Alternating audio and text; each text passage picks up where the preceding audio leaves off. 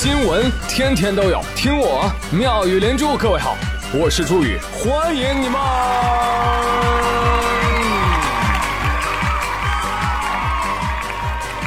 谢谢谢谢谢谢各位的收听啦！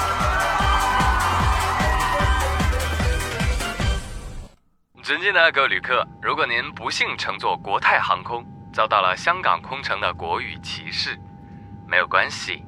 他问你 Could you speak English？你就问他 Can you speak Chinese？他一定会说 Oh no, I can't。这个时候你就竖起大拇指，对他微笑说道：“哈哈哈哈，傻逼！”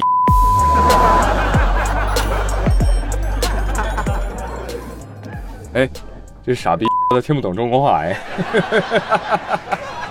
我保证他的脸色会像红绿灯一样，一会儿黄，一会儿红，一会儿绿。哼，人家才不是黄种人，人家是香蕉人。啊，祝国泰早日倒闭啊！这个上一周啊，还有另外一家公司，嗯，也挺让人下头的。哎，说起来跟我干的事儿多少还有点关系呢哈。是的，没错了，我就要说一说效果的 House，House 本名李浩石。你看，李浩石 House，一听就知道这个艺名啊，肯定是谐音梗。谐音梗是要扣钱的。哎呀，足足扣了一千三百多万呢啊！直说吧，House 的烂梗啊不好笑，而他说这个烂梗也不是因为他傻。哼，第一，这不是他的即兴口嗨，因为事后查到，当天他已经说了两次了，啊，说了两场，说了两次。How dare you！那其他场次在其他地方的演出，那更不用说了。而且他提交的审稿上并没有那个烂梗，哎，这就引出了第二点，为啥原稿没有啊？因为他知道这个不能有，这梗放这儿就不合适，审稿通不过。嗯，因为那句 slogan 不止八个字儿，完整版是十二个字儿，前面四个字儿你咋不说呢？哦，知道说了后果严重是吧？知道后果为什么还在违法边缘大鹏展翅？明 明不好笑为什么要硬说？本本跟你说，他感觉很好笑的。呵呵，我在玩火，我牛逼不？要是没人管我，我下次还说，下次我给你们来个更猛的。你死不死啊你？哎，说白了就是他们自己说的冒犯的艺术啊，艺术不够，冒犯来凑，无非就是想标榜所谓的个性、勇敢和自由。呵呵，会带来什么影响？你想过没有？当崇高的不再崇高，神圣的不再神圣，光荣的不再光荣，伟大的不再伟大。那我那凝聚力不就不复存在了吗？嗯，所以这句调侃挑战的是意识形态与核心价值。这个也是他们公司的企业文化吧？科学家在拓展科学边界，效果在试探社会的底线。我呸！冒犯的艺术。你按说哈，管内容的这个李诞，他在传统纸媒干过，电视干过，深知宣传纪律。如果真的规范执行审稿制度，不会这样的。那我现在只能解读为这个公司啊膨胀了，相应的公司文化就会影响到公司的成员。很多年轻的草根，二十来岁，刚刚步入社会，借助这个风口是一夜成名。哎呀，那可太容易忘乎所以了。说实话，就可以影响到全国。我的天哪，那真是风浪越大，鱼越贵呀。但前提是，哥们儿，你得先活着上岸啊。嗯。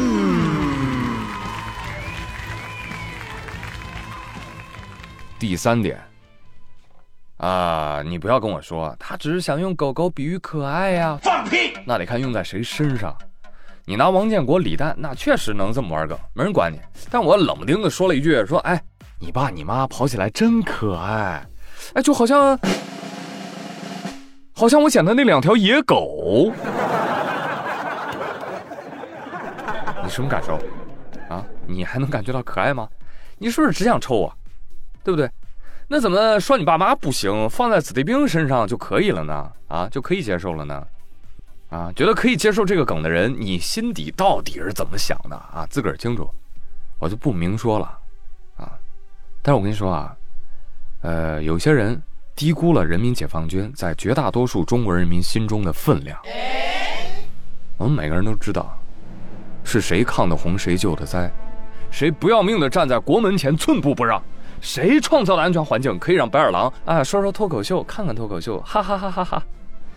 退一万步讲，不爱，别伤害，解放军就是神圣不可侵犯，他就是新中国的血肉长城。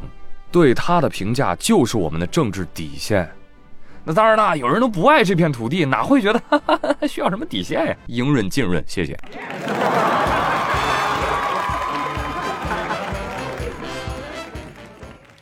第四啊，啊，老有人说什么，哎呀，不让说话了，行业打击了，哎呀，至暗时刻呀，笑话，不让说话，你这话怎么发出来的？那效果说过的话，闯过的祸还少吗？多少回了？不让他说话了吗？哎，你现在去搜搜看，节目下架了吗？公司关停了吗？没有吧？还有从创作的角度来说，有大把大把的素材可以说。老子都做了一千多期吐槽节目了，素材少过吗？但你告诉我啊，通常我们吐槽啊，要么吐槽一些社会现象，反对一些不公平，讽刺一些丑恶嘴脸。但你告诉我，解放军的槽点在哪儿？你告诉我。呃，好像没有，没有。你说他干什么？这不就犯贱吗？啊，小丑竟是我自己。我给你提个醒啊，你看，漂亮军的槽点那可多了。信手拈来，什么食物多了滋生霉菌，石油多了滋生美军，你说去啊？你为啥不说？再说了，什么行业打击？哎，我就问你，啥时候效果能代表整个行业了？我第一个不答应。这就有点硬往脸上贴金了。哎，这就跟那个 G 七说自己代表国际社会一样。实际上，朋友们，联合国有一百九十三个会员国呢。还有人认为说，哎呀，实体店都被电商给挤垮了。实际上，所有的电商销售额加起来，仅占到全国社会消费品零售总额的百分之二十多。就太多的人以一个东西的声量和流量来判断它的体量和影响力了，这是个巨大的误会。效果，它只是一家娱乐公司而已。算是行业龙头，但它不是行业的全部啊！错把段子公司当偶像是可怕的，把他们当精神领袖那更可怕了。如果市场是汪洋大海，那效果就是大海当中的一头鲸。如果这头鲸有病，而且多次医治无效，死掉也是没有关系的啊，因为市场依旧在，脱口秀演员依旧在，一经落只会万物生。龙头它是能促进行业，但是它也会垄断行业话语权。他们倒掉，可以让更多的草根脱口秀俱乐部和演员不按照他们的规矩和意识形态生长起来。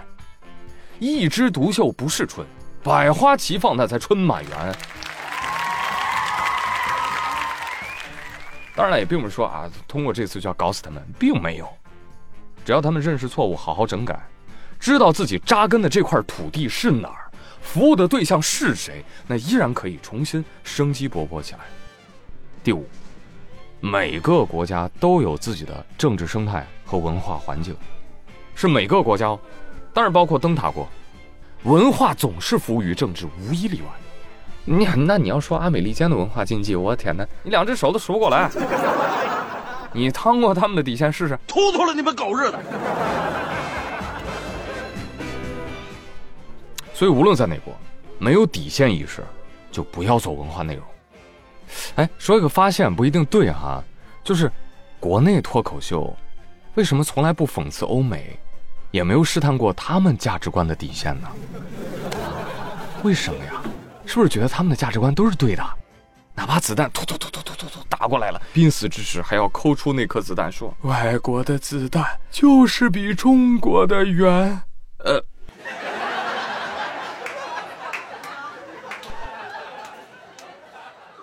哎呀，最后跟大家共勉一段话吧。我原来也是个愤青，但后来呢，我长大了，我就想明白一件事儿，发现秩序跟自由啊，它不是对立的。秩序是自由的底层逻辑，自由是秩序的高级目的，它是秩序的自然延伸。画好边界和底线，自由就由此而诞生。但脱离了秩序的自由，将是混乱的开始。此处 callback 第一条新闻，你细品。